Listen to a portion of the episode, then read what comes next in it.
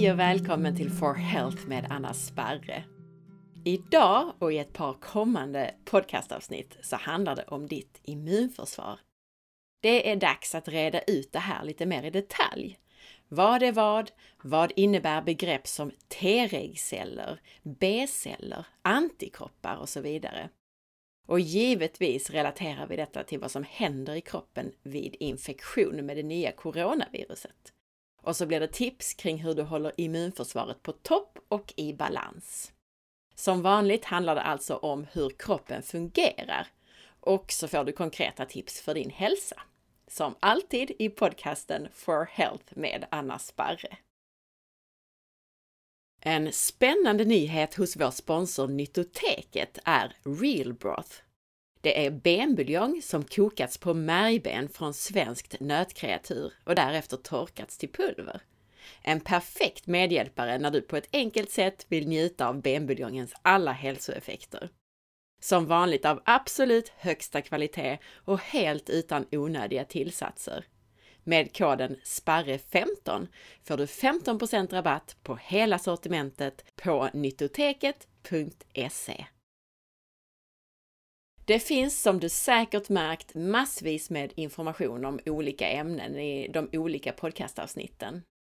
Om du vill ha grundkunskap om kost, hälsa och viktnormalisering för att ännu bättre kunna ta till dig det som sägs i poddarna, så gå gärna min distanskurs som du hittar via forhealth.se distanskurser.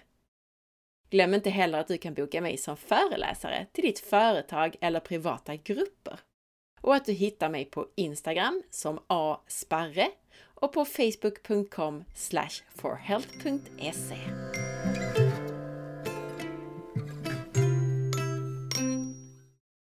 Har du hört mig och Cecilia Fürst eller andra hälsoförespråkare slänga sig med olika termer som rör immunsystemet? Men du har kanske inte riktigt fått grepp om vad som är vad eller vad det faktiskt betyder? T-celler, antikroppar, mastceller, T-hjälparceller, cytokiner och T-regceller, det är några exempel. Eller undrar du vad det egentligen handlar om när man i coronatider pratar om antikroppar och T-cellsvar? I dessa tider så är det läge att reda ut grunderna kring immunförsvaret, tycker jag. Du har säkert redan hört begreppen T-celler och B-celler, olika typer av vita blodkroppar, alltså celler i ditt immunförsvar. Och det finns även begrepp som NK-celler och makrofager. Nu för tiden så pratas det en del om balansen mellan CD4 och CD8 och mellan TH1 och TH2 och kopplingen bland annat till allergier och astma. Jag ska förklara allt det här bättre tänkte jag, från grunden. När jag hade spelat in de här avsnitten om immunförsvaret och jag lyssnade igenom dem så insåg jag att ett par delar av just det här första avsnittet kan kännas lite röriga. Och det är nog ganska många nya begrepp för en del lyssnare. Jag vill bara betona att syftet med avsnitten är att få höra om alla delar i immunsystemet och få en övergripande förståelse för hur immunsystemets olika delar fungerar. Inte att kunna alla begrepp. Men som vanligt så försöker jag summera hela tiden på ett så enkelt sätt som möjligt.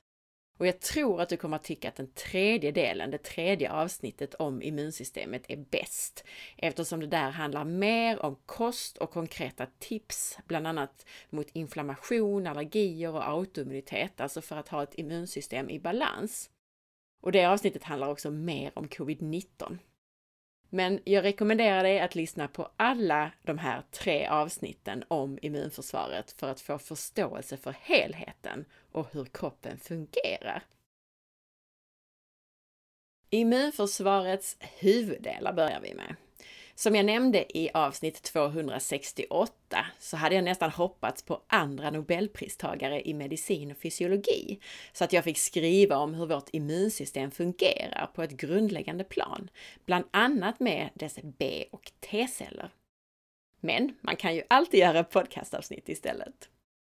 För det var en hel del som trodde att Nobelpriset i fysiologi eller medicin skulle gå till de som upptäckte ursprunget för det specifika immunförsvaret.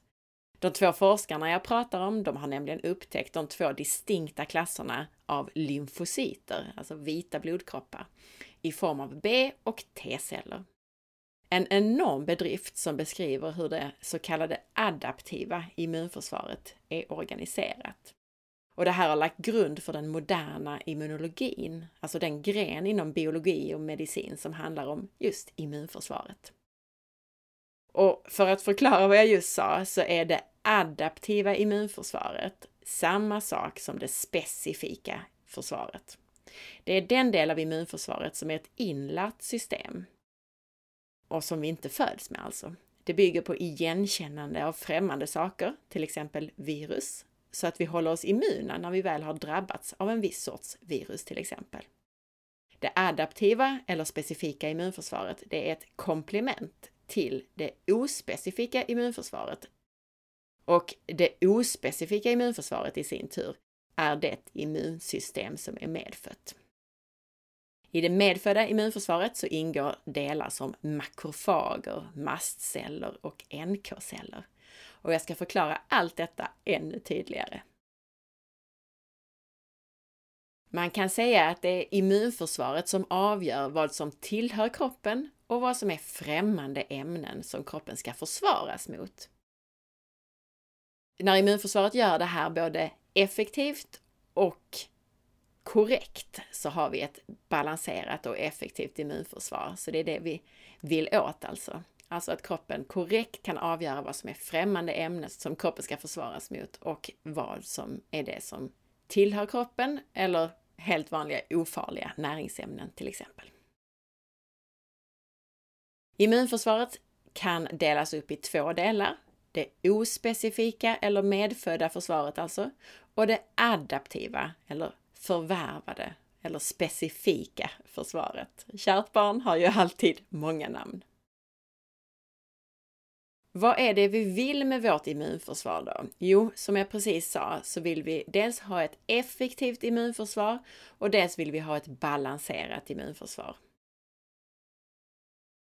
Abnormaliteter och obalanser i immunförsvaret kan leda till att antikroppar utvecklas mot något i kroppen självt, vilket resulterar i autoimmuna sjukdomar, eller antikroppar mot vanliga ämnen i mat eller omgivningen så att vi får allergier och intoleranser.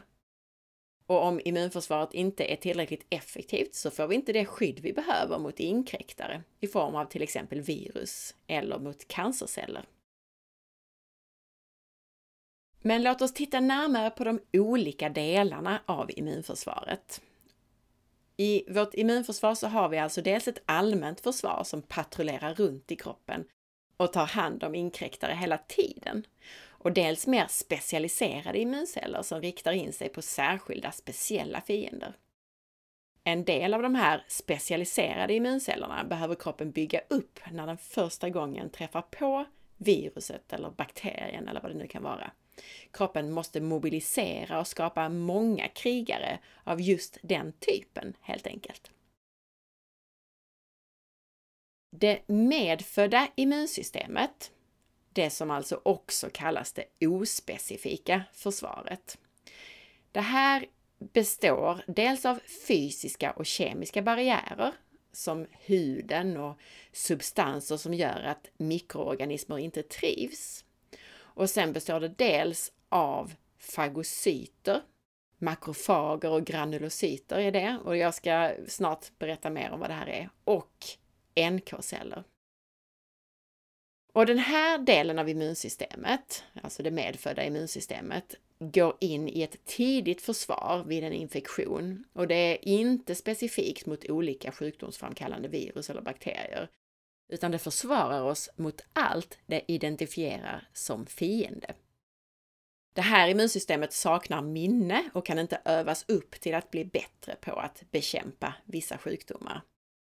Så med andra ord, till skillnad från det adaptiva immunförsvaret, det specifika immunförsvaret, så är det här ospecifika försvaret, det medfödda, väldigt snabbt och aktiveras omedelbart som svar på en infektion.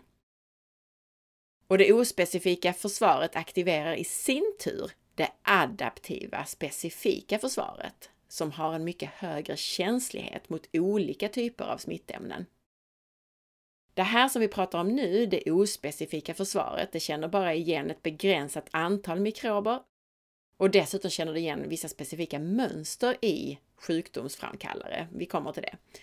Medan det adaptiva systemet kan producera antikroppar och T-celler mot nästan alla typer av antigener. Alltså antigener handlar om kroppsfrämmande ämnen här, fiender.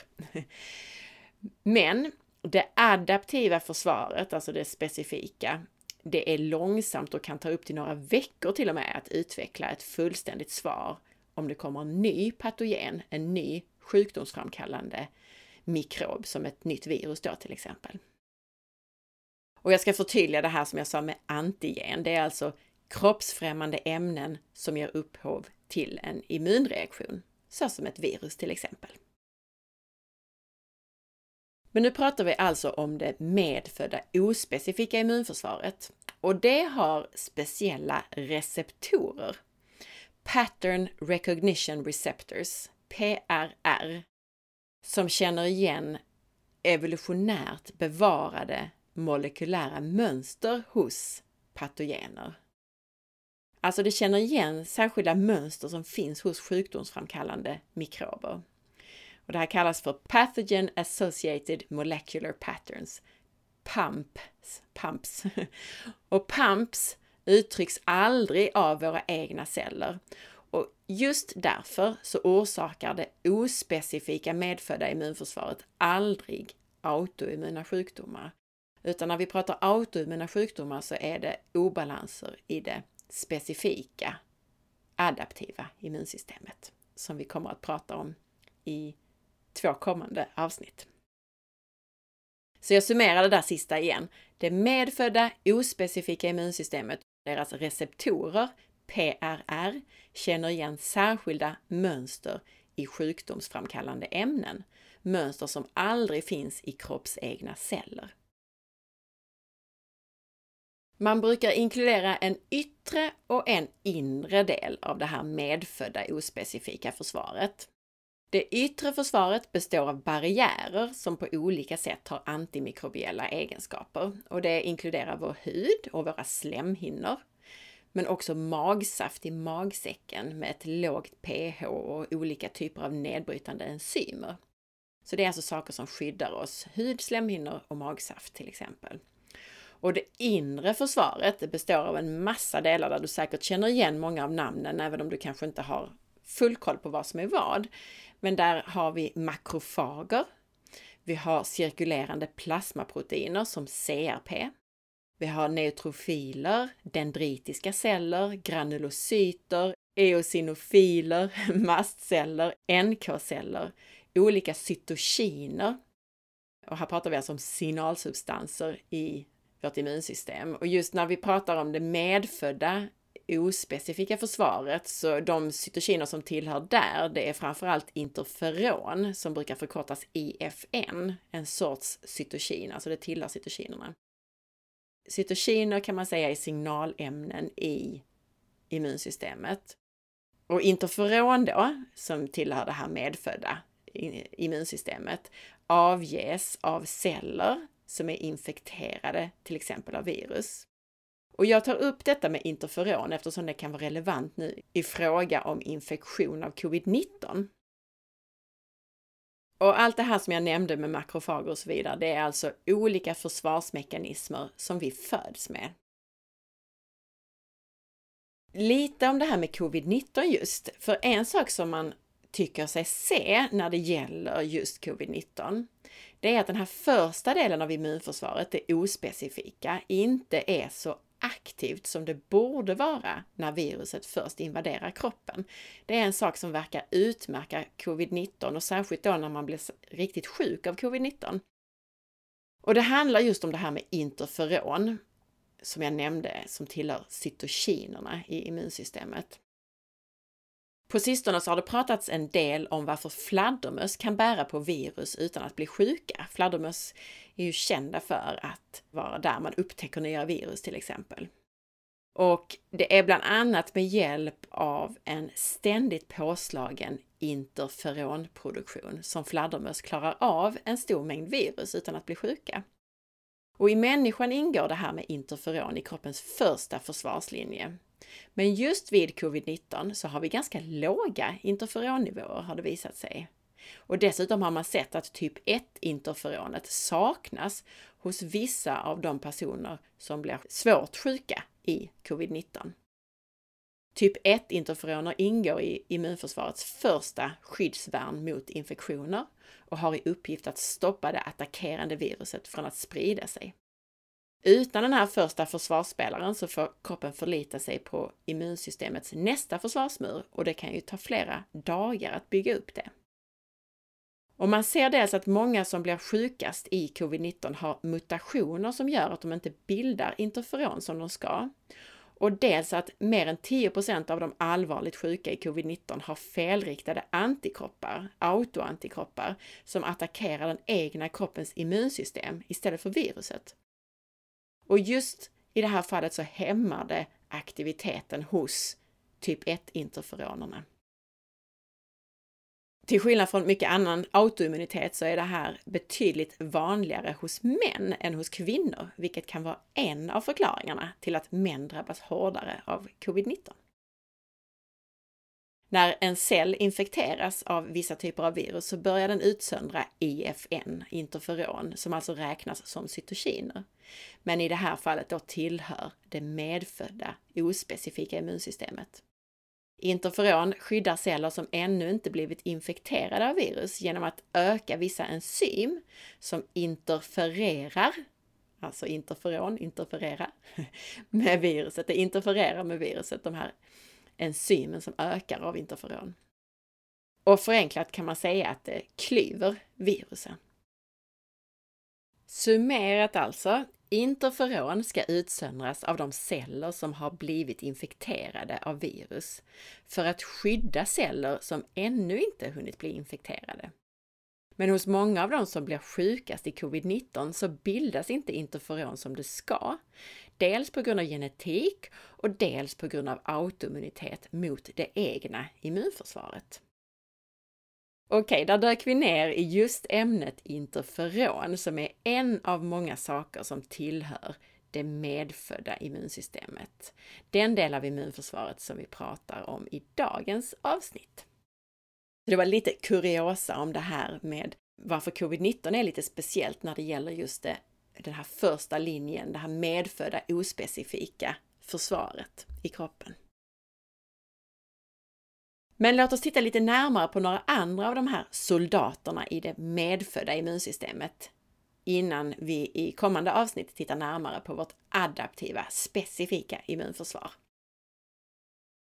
Och jag kommer nu att berätta lite om en massa olika försvarsspelare i vårt medfödda immunsystem. Och du behöver ju inte komma ihåg allt eller ens förstå precis allt, utan tänk dig det mer som att jag försöker förklara begrepp som du kanske har hört någon gång. Eller att om du hör ett begrepp relaterat till immunsystemet så kan du gå tillbaka till det här avsnittet för att förstå sammanhanget lite bättre. För jag vet att vi ibland har slängt oss lite med termer om och i immunsystemet i andra avsnitt nämligen. Vi börjar med makrofager, som alltså då tillhör det här medfödda immunsystemet. Makrofager slukar alla sorters inkräktare, alltså till exempel virus och bakterier. Men makrofagerna fungerar också genom att de kommunicerar till det mer specifika immunförsvaret genom att visa upp sina byten och på så sätt tala om vilka delar av immunförsvaret som måste mobilisera sig. Makrofag, eller fagocyt, det betyder storätare och är en typ av cell som ingår i immunförsvaret alltså. Makrofager fungerar alltså genom att äta upp fiender, såsom bakterier, via en process som kallas för fagocytos. Den främmande mikroorganismen den omsluts av makrofagen och utsätts då för en rad nedbrytande processer, däribland reaktiva syreförändringar, alltså en sorts fria radikaler, och proteinnedbrytande enzymer. Så allt det här attackerar den här fienden i kroppen när makrofagen omsluter fienden. Och makrofager räknas till det ospecifika immunförsvaret men är också en viktig länk till det adaptiva specifika immunförsvaret. Till den delen av immunsystemet som består av B och T-celler. Makrofagerna kan nämligen aktivera de här immuncellerna.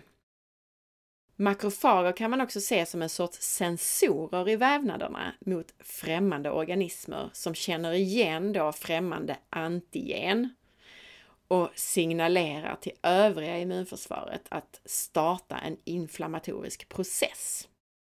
När makrofagerna stöter på främmande antigen i vävnaderna så aktiveras de och börjar utsöndra så kallade cytokiner. Och det är, cytokiner är alltså signalämnen i immunsystemet, precis som att vi har andra signalämnen i kroppen som signalerar, alltså hormoner och signalsubstanser och så vidare. Men just immunsystemets signalämnen kallas för cytokiner. Det som makrofagerna just stimulerar när det gäller cytokiner, det är IL-1 och TNF. Det är viktiga cytokiner i inflammationens tidiga skede. Och IL-1 har bland annat som funktion att göra blodkärlens celler, de här endotelcellerna, mer genomsläppliga för andra vita blodkroppar som behöver ta sig till det infekterade området.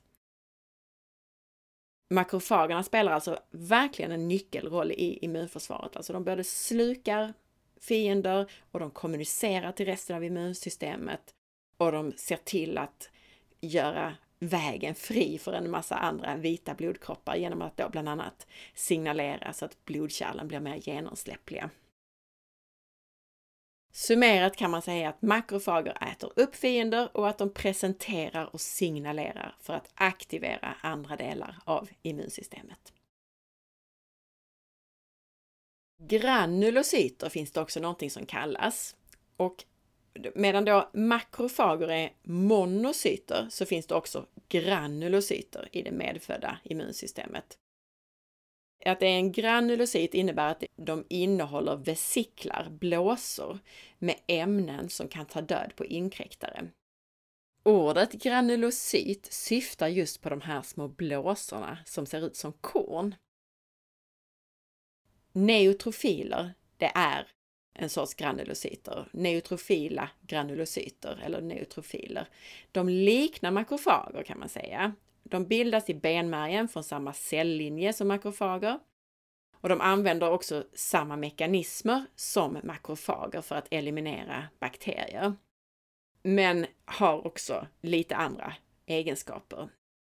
Neutrofiler utgör 60% av alla vita blodkroppar och är en viktig komponent i det här medfödda icke-specifika immunförsvaret. De har sin främsta uppgift som fagocyter, alltså som att äta upp ska vi säga, och eliminera patogener, som bakterier och vissa svampar särskilt.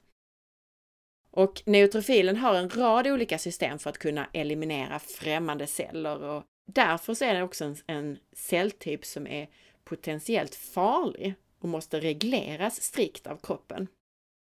Dels så äter de upp, alltså fagocyterar, det som kommer i deras väg, till exempel rester från egna döda celler. De dödar med aggressiva ämnen som finns i de här vesiklarna, de här blåsorna kan man säga. Neutrofilerna håller främst till ute i blodcirkulationen och histamin är det signalämne som lockar ut dem i vävnaderna. Vi kommer till histamin snart. Neutrofilen har en kort livstid och det har de som en skyddsåtgärd för att begränsa skadeverkningarna som kan uppstå annars om de här blir oreglerade. Och det var som uppstår vid sårläkning består till stor del av döda neutrofiler just. Det finns också någonting som kallas för eosinofiler Eosinofiler eller eosinofila granulocyter fagociterar inte, men gör precis som neutrofilerna så att de utsöndrar ämnen från vesiklar, från blåsor, för att döda inkräktare. Det finns något som kallas för basofila granulocyter och de utsöndrar olika ämnen och bland annat histamin som jag ska nämna mer om nu när jag också beskriver mastceller.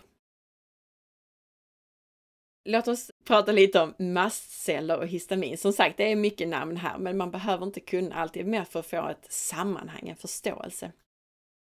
Histamin, det är ett ämne som är viktigt för immunförsvaret. Det fungerar som en signalmolekyl och används bland annat för att reglera inflammation och i vår respons mot patogener, mot sjukdomsframkallande mikrober. Histamin finns framför allt lagrat i en typ av immunceller som heter mastceller och när de aktiveras så frisätter de histaminet. Mastcellerna de hittar vi mycket i slemhinnor och i bindväv. Och varför har vi då flera olika celler som frisätter histamin? Jo, mastceller förekommer framför allt i vävnader och runt blodkärlen, inte inuti.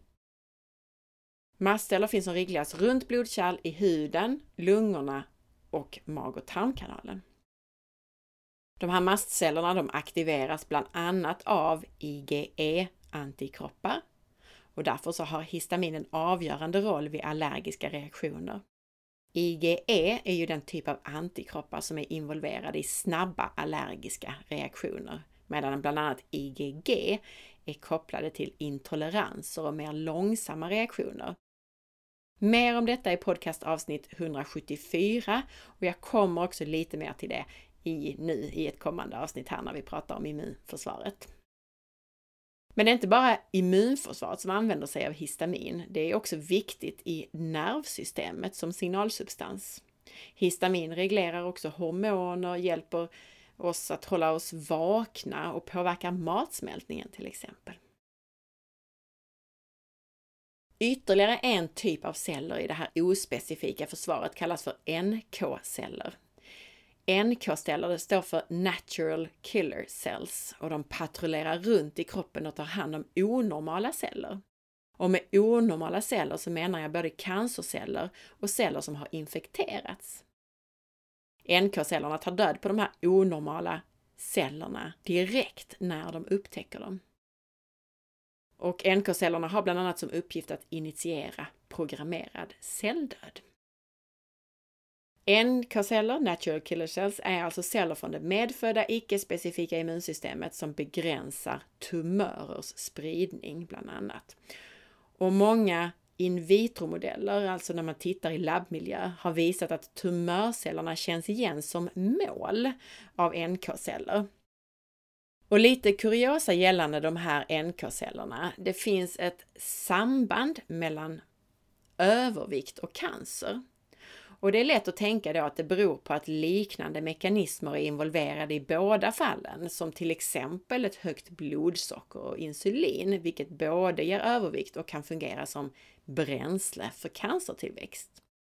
Men det är nog mer invecklat än så och framför allt så är det fler mekanismer involverade. Forskning visar att i närvaro av överflödigt fett så misslyckas immunövervakningssystemet på grund av en ackumulering av lipider, alltså fetterna tillhör lipider, i de här NK-cellerna, alltså där ackumuleras lipider. Och det här förhindrar NK-cellernas metabolism och framfart. NK-celler kräver nämligen en stor mängd energi för att deras antitumöraktivitet ska fungera. Och forskare har upptäckt att NK-celler vid fetma visar ökad lipidackumulering, vilket resulterar i en sorts metabolisk förlamning. Och det här leder till förlust av den här antitumöraktiviteten. Och det här har man då sett både in vitro, alltså i labbmiljö, och i in vivo-modeller, alltså levande i till exempel djurförsök. Så det var lite kuriosa om de här NK-cellerna kopplat till just cancer. Ytterligare en sorts celler kallas för dendritiska celler och de finns i de vävnader som är i kontakt med den yttre miljön. I så kallad epitelvävnad i huden och slemhinnorna i näsan, lungorna, magen och tarmarna. Massor kring matsmältningssystemet alltså. Och just de här dendritiska cellerna pratar vi mer om i avsnitt 214 som också handlar om immunförsvaret med Dr. Cecilia Fürst. Dendritiska celler tar upp och bryter ner patogener och tar sig därefter till lymfknutor där de här dendritiska cellerna presenterar patogenerna alltså inkräktarna, för T-celler och B-celler för att aktivera det här adaptiva specifika försvaret som vi kommer att prata om i de kommande avsnitten. Men lite mer kuriosa innan vi lämnar just det här medfödda ospecifika immunsystemet. Vi människor kan nämligen ha den mest komplexa bröstmjölken av alla däggdjur. Människans bröstmjölk innehåller mer än 200 olika typer av sockerarter, medan genomsnittet för andra djur som kor och möss är 30 till 50. Exakt vad alla de här olika sockermolekylerna behövs för, det vet man inte exakt. Men forskare antar att de bygger upp immunförsvaret och utvecklar kroppens bakterieflora. Direkt efter födseln är mjölken rik på antikroppar och molekyler som saktar ner tillväxten av bakterier som kan skada oss. Men den här bröstmjölken består också av särskilda oligosackarider som matar och bygger upp barnets tarmflora. Tarmfloran är tätt länkad till immunförsvaret och en av tarmflorans huvudfunktioner det är att utbilda immunförsvaret. Bröstmjölk innehåller förutom antikroppar och vita blodkroppar som skyddar mot sjukdomar och dessutom prebiotika då i form av de här oligosackariderna som matar tarmbakterier, så består bröstmjölken också bland annat av viktiga hormoner, av stamceller som bidrar till kroppens utveckling och reparation. Den består av goda bakterier, den består av viktiga fettsyror och den består av enzymer. Och bröstmjölk är dessutom levande, den anpassar sig till de ständigt föränderliga behoven hos barnet. Människans bröstmjölk hjälper alltså till att bygga grunden för barnets hälsa och inte minst då för barnets immunförsvar. Så människans bröstmjölk är väldigt komplex och häftig och extremt viktig för att bygga upp vår tarmflora och vårt immunförsvar. För att det här inte ska bli allt för långt och krångligt så bryter vi här för idag och så fortsätter vi i nästa avsnitt att prata om det specifika adaptiva immunsystemet och fokuserar då på B-celler och antikroppar. Och i den tredje och sista delen så pratar vi om alla sorters T-celler.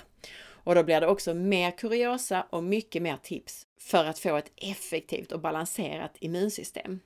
De flesta konkreta tipsen kring Kost och annat ligger i sista delen, då vi kommer allra mest in på det här med immunförsvar ur balans med allergier och autoimmunitet och så vidare.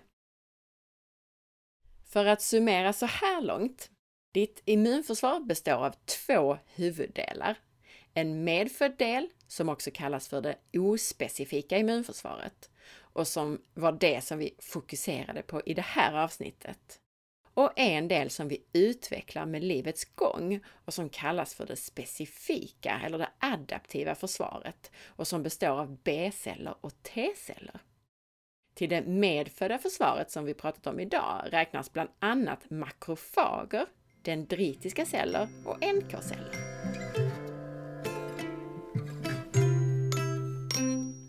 Tack för att du lyssnade! Veckans recension i iTunes är från en Olov som skriver Alltid intressanta avsnitt. Man får i stort sett en aha-upplevelse, är det så? I alla avsnitt. Tusen tack! Om du gillade podcasten så glöm inte att dela med dig till din vän eller familjemedlem eller varför inte på Facebook och Instagram. Ju fler lyssnare, desto större möjligheter har jag att göra bra avsnitt. Tack på förhand! Missa inte heller att följa med på facebook.com forhealth.se och på Instagram via asparre. Och att lämna din recension av podcasten i din podcastapp. Ha en underbar dag så hörs vi snart igen. Hej då!